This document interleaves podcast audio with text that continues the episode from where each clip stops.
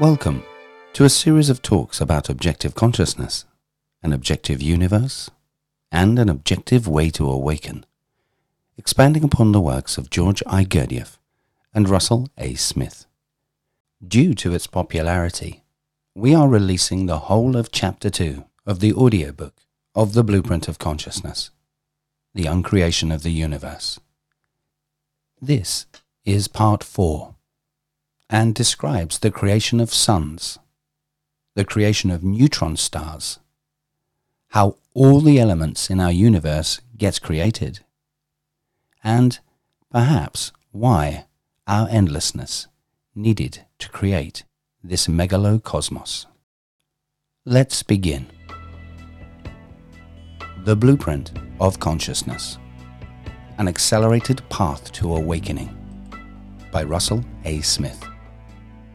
Chapter 2 The Uncreation of the Universe Part 4 Maybe the neutron does not decay in the center of a black hole because it is protected by a different set of laws. Laws that only exist inside of a black hole. Stephen Hawking came up with the theory that black holes decay. You have heard of that, right? Well, that fits nicely with Gurdjieff's diminishing holy sun absolute scenario. If God is like a neutron at the center of a black hole, where all the forces are united, and if the black hole is decaying, then the black hole will keep getting smaller and smaller until it ceases to be a black hole and is no longer able to protect the neutron, thus forcing God to create our now existing megalocosmos, wherein the neutron, the third force, could be independently created, and ultimately find dependent stability, sparking creation, and producing something that could flow back into the Holy Sun Absolute, halting its diminishment. Okay. Physical matter is thrown out into the universe, to the fate of time, where it can coalesce in the cores of suns and make neutrons the God particle, thus adding a third force to the universe. So, the protons and neutrons make deuterium. Two deuterium make helium. Three helium make carbon. A carbon and a helium make oxygen. An oxygen and a carbon make silicon. In large suns, it keeps on going until the suns finally make iron. But there, we run into the next snag in the model of creation. Unfortunately, suns cannot make any elements beyond iron. That is, nuclear fusion can only make the first 26 elements of the periodic table, but no more. Nuclear fusion keeps the suns from collapsing. That is, we have all this stuff in a pile pushing down, and we have nuclear explosions in the center pushing up, and the balance between the pushing down and the pushing up keeps the suns in a state of equilibrium. Okay, the nuclear explosions in the cores of suns are pushing up against the matter of the suns, which is pushing down. But scientists tell us that very soon, after the suns start producing iron, the nuclear explosions in their cores cease, and the suns explode. So, after producing iron in their cores, the suns blow up. In one of the most catastrophic explosions we know of this side of the Big Bang, called a supernova. But why do suns blow up when they start to produce iron in their cores? Well, iron is very stable. It absorbs heat. Without heat, no additional elements can be fused. Since no additional elements can be fused, the nuclear explosions created in their cores cease. Since the suns can no longer counteract the weight of themselves pushing down, gravity wins.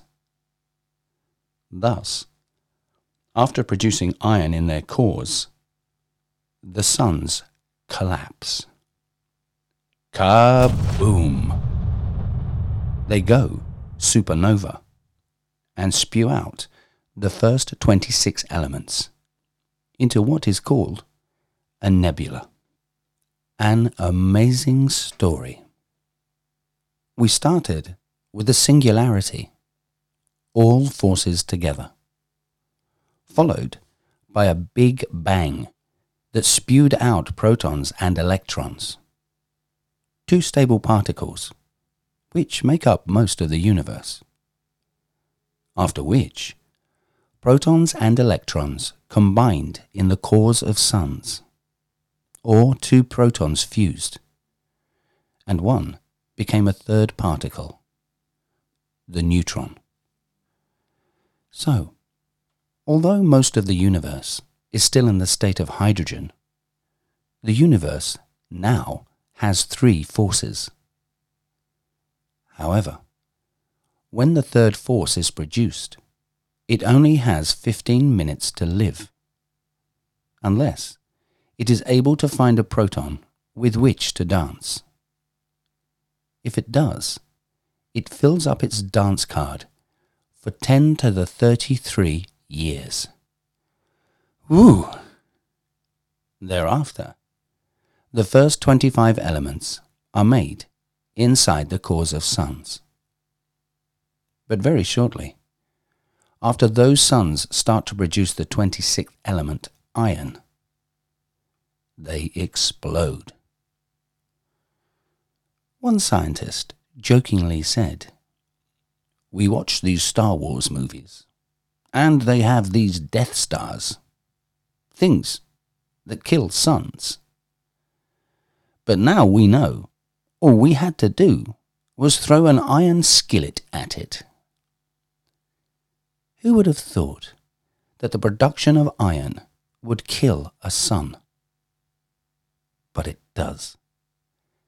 When a sun starts to produce iron, the nuclear fusion in its core ceases, and the mass of the sun causes it to collapse and explode.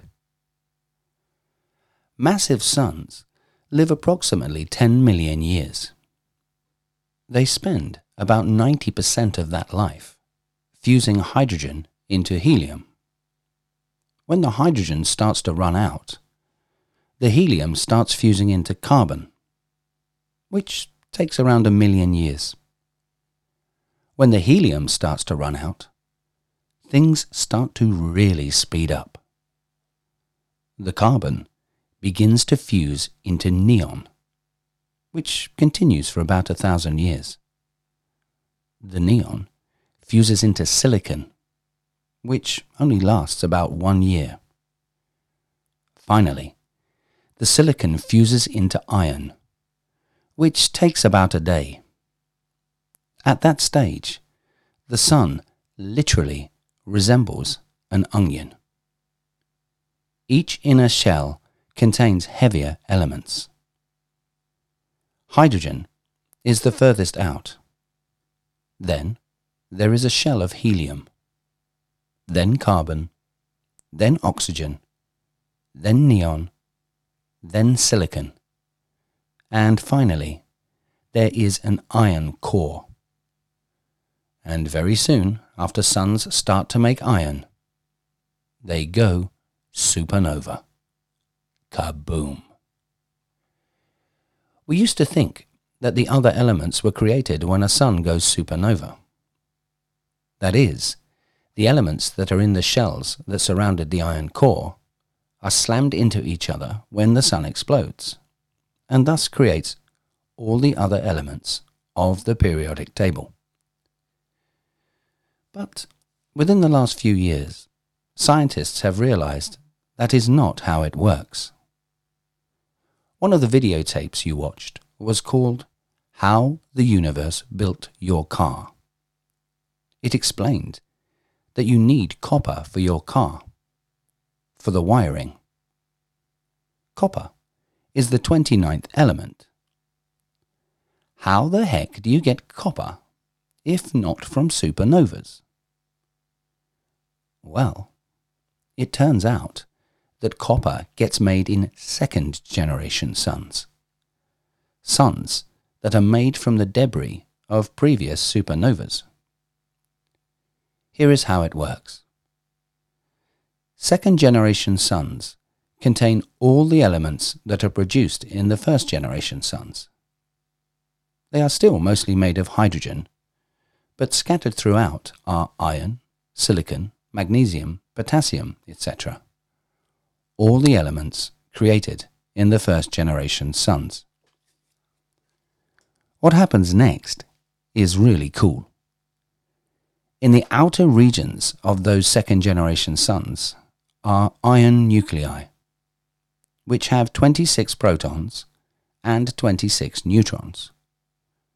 With 26 protons, the iron nuclei have quite a positive charge. If another proton comes along and says, Can I join you? The 26 protons say, Nah, no way. Our 26 positive charges won't let your puny singular positive charge come anywhere near us. Thus, no other protons are able to fuse and create heavier elements. But the universe has a trick. It says, You know, we cannot get any more protons to stick to that iron nucleus because they keep getting repelled by the 26 protons. So instead, let us take a neutron, which does not have a positive charge, and collide it with the nucleus. Perhaps we can get that to stick. Thus, an additional neutron gets fused to the iron nucleus. Then another neutron collides and sticks. Then another, and another, and another, and another. Which is great for the neutrons, since they only have 15 minutes to live. The iron nucleus still has its 26 protons, but now it has 30, 40, or 50 neutrons stuck to it as well. Then something amazing happens called beta minus decay. Miraculously, one of the neutrons decays into a proton, an electron, and an antineutrino. The electron and the antineutrino are liberated, leaving the proton behind, which turns the iron atom into cobalt an element with 27 protons. When another neutron suffers beta minus decay, the cobalt becomes nickel. Another one, and voila, copper. Eureka! Because of this trick, the universe began to make elements heavier than iron. With every beta minus decay, the nucleus added one more proton, and the universe added one more element. From 26 iron, we get 27 cobalt, 28 nickel, 29 copper, 30 zinc, 31 gallium, 32 germanium, 33, arsenic, 34, selenium, 35, bromine, 36, krypton, and then someone wrote Superman. Why do you think neutrons suffer beta minus decay? After all, they found a proton to dance with. You said that if they married a proton, they would enjoy the life of the proton. So, why would some of them decay? It is because they are extras. It is like the guy who has three wives. Sooner or later, two of them implode. So, when 26 protons were bonded with 26 neutrons, things were good. But when you start getting an extra girl in the model, an extra girl in the model, and an extra girl in the model, you start having difficulties. Catfights and mental breakdowns. Technically, it is because the extra neutrons do not have their own protons to bond with. In a nucleus, the attractive force between the neutrons and protons, due to the strong nuclear force, results in each proton and each neutron being less massive than they would be as free particles. Bound systems, like stable nuclei, become bound by exporting energy during formation. And this loss of energy results in lower total mass. Free neutrons decay because they are more massive than the total mass of the proton, electron, and antineutrino that would result from their decay. Atoms seek stability. Thus, this instability results in beta minus decay. Okay, that works for the middle part of the periodic table. But to make really heavy elements like gold, platinum, and lead, you will require something even more amazing. That is, you cannot just beta minus decay your way into gold. Firstly, you need really massive suns to go supernova and become neutron stars. You've heard of neutron stars, right? A neutron star is the core of a collapsed sun that initially has so much mass, so much gravity, that when it collapses, its electrons and protons get squeezed into each other and become neutrons. What's left is a core of tightly packed neutrons. It is so tightly packed that a teaspoonful weighs as much as Mount Everest. The reason this happens is because of empty space. Atoms are mostly empty space. A model Russell likes to use to explain this is question. If you took a hydrogen atom and enlarged its proton to the size of a dime, how far away do you think its electron would be? Answer Six tenths of a mile, or six football fields away. Wow! That is very far away. Let us keep it simple and say half a mile away. Making our atom of hydrogen with its electron orbiting the dime half a mile away, a total of one mile across. Can you imagine a mile wide spherical ball with only a dime in the middle? If you can, you will understand how atoms are mostly empty space. In addition, neutron stars are very heavy. Let us imagine that when the electrons in the core get squished into the dime-sized protons, which are at the middle of each mile-wide sphere, those dime-sized protons become the size of nickels. after which the core keeps collapsing. And, as it does, the nickels are shoved very close to each other. As such, each mile wide sphere, which originally contained only one dime, now contains a quadrillion nickels. Wow! We are very rich. And we are also very heavy. No wonder a teaspoonful of a neutron star weighs as much as a mountain. This may be a simple model, but it does help us to understand why neutron stars are so heavy. In fact, the gravity of a neutron star is so immense that if you were on the surface of a neutron star, which you couldn't be, but if you were, and if you climbed to the top of an eight foot step ladder, which you couldn't do, but if you did, and then jumped off, when you hit the surface of that neutron star, you would be traveling at approximately 6 million miles an hour after only falling 8 feet. Here on the planet Earth, if you jumped off an 8 foot stepladder, you would be traveling at approximately 15 miles per hour after falling 8 feet.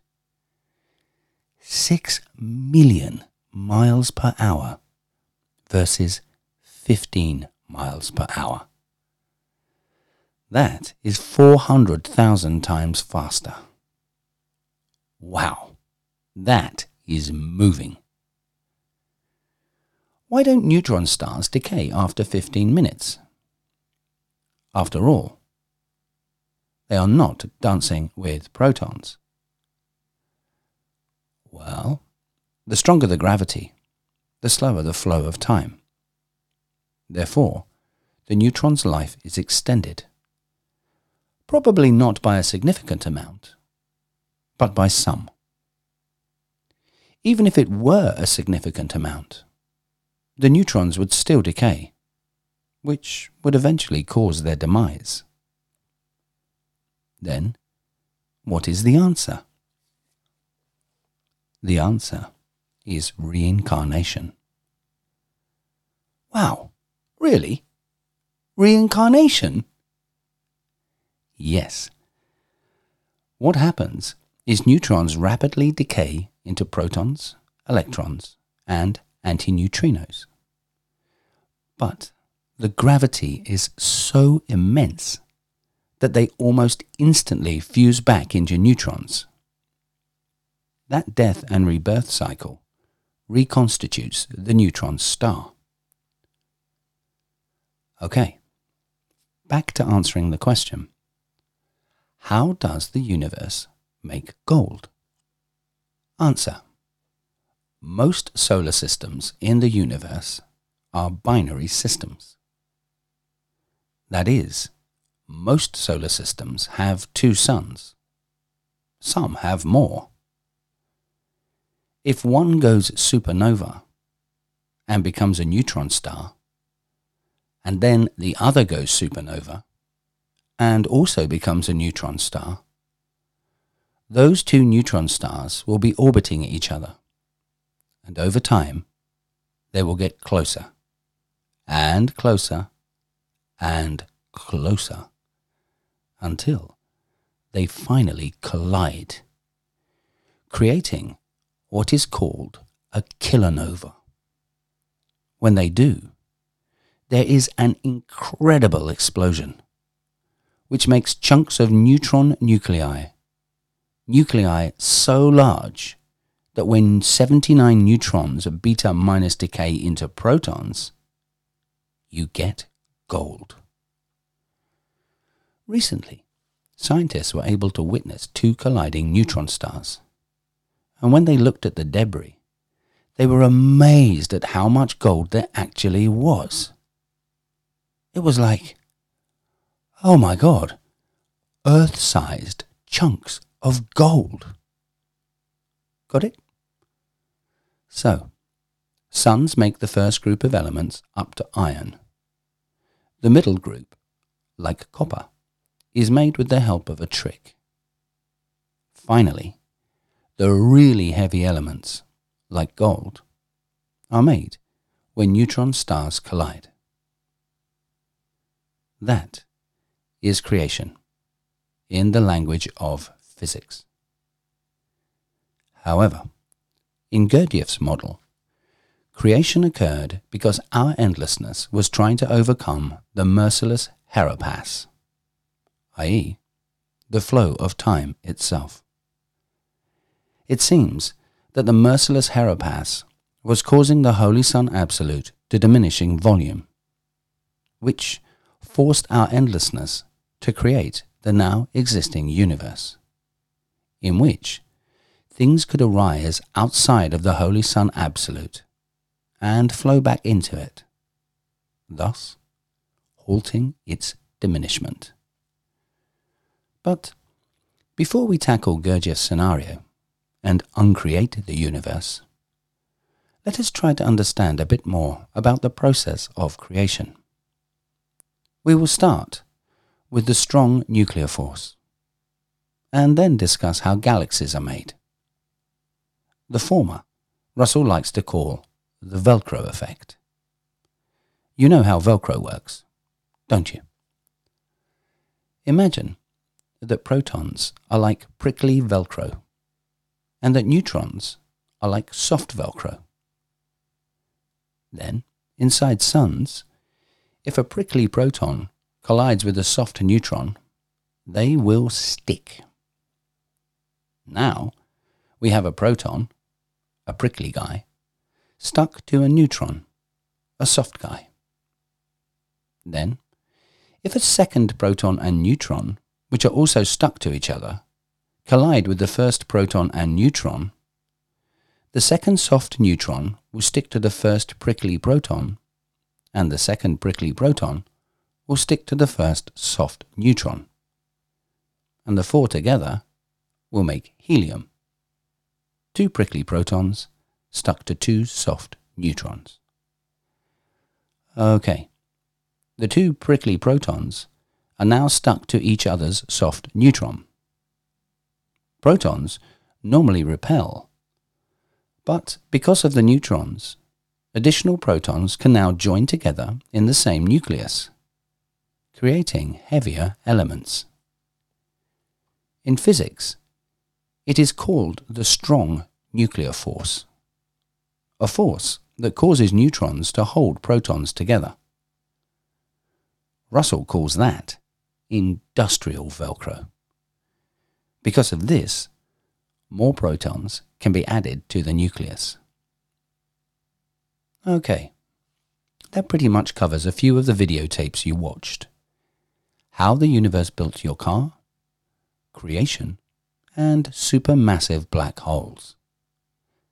The latter was made in the year 2000, when scientists really started to realize that every galaxy has a supermassive black hole at its center supermassive black holes are a million to a billion times bigger than our Sun. Holy moly! Are you kidding me?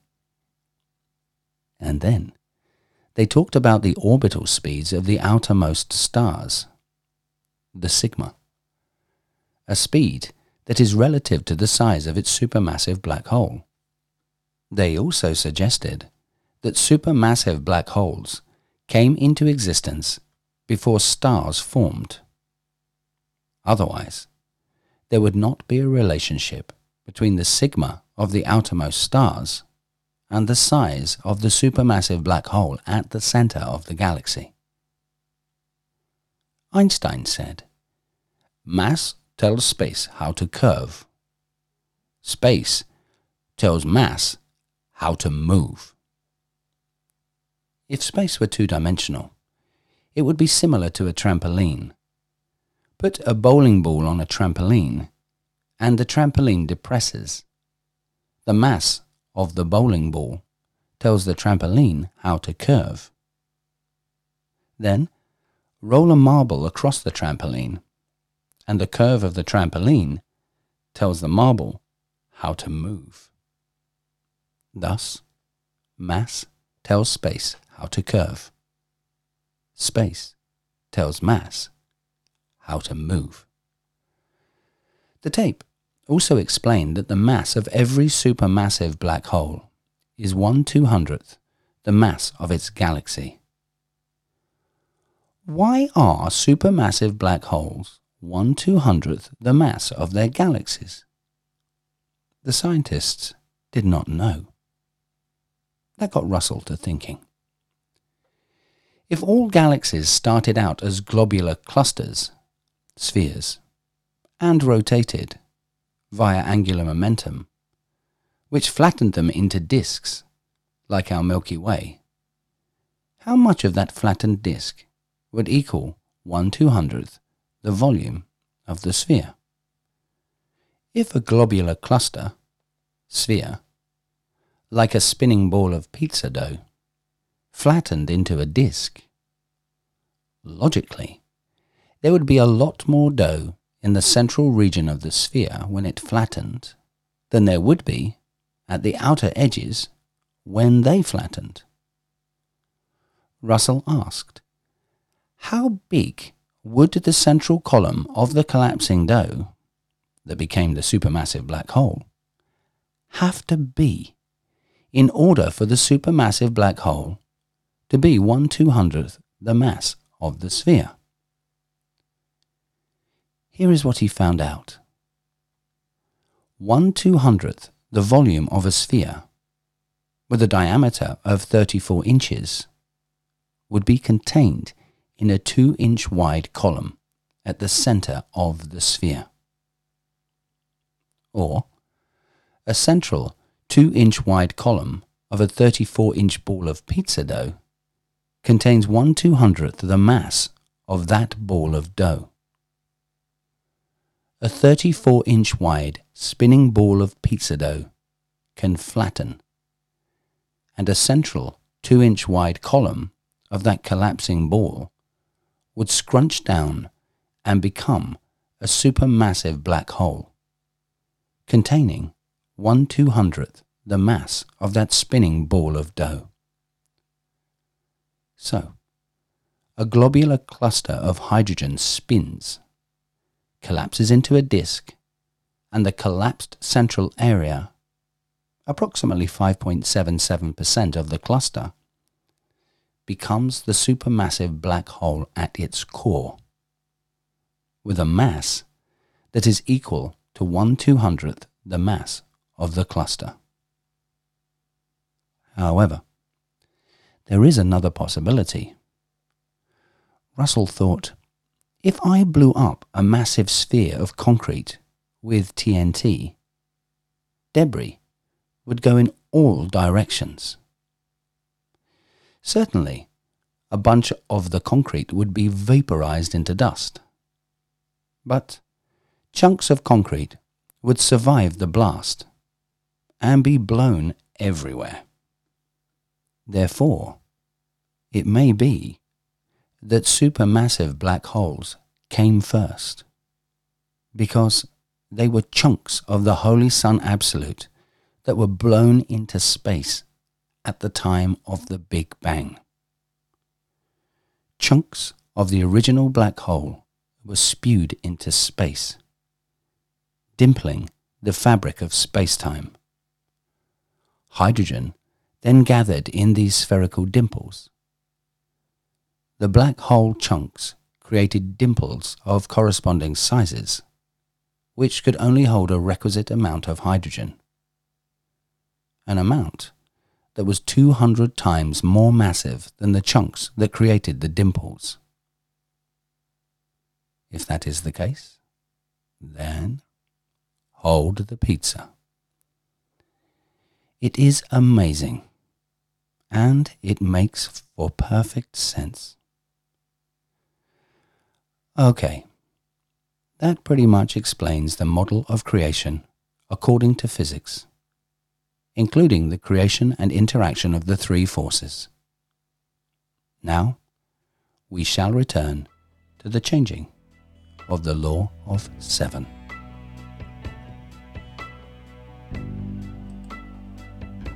That concludes today's podcast. If you would like a chance to read the whole book, The Blueprint of Consciousness, An Accelerated Path to Awakening, which is available as a high quality 520 page hardback and also as a PDF download, simply visit the store at our website, thedogteachings.com. The Blueprint of Consciousness contains an objective exercise in awakening that has literally awakened hundreds of people.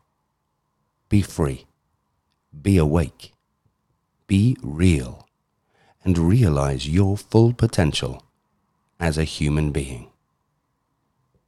On our website, you will be able to listen to other talks, obtain diagrams, animations, supporting videos, and much, much more. In addition, you can also find us on Instagram and Facebook under the Dog Teachings. And, as a reminder, we have two Zoom classes every Saturday to assist you.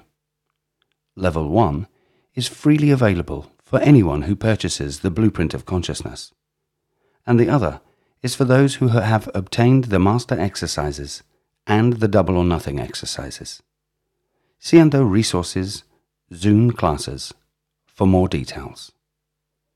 All at thedogteachings.com.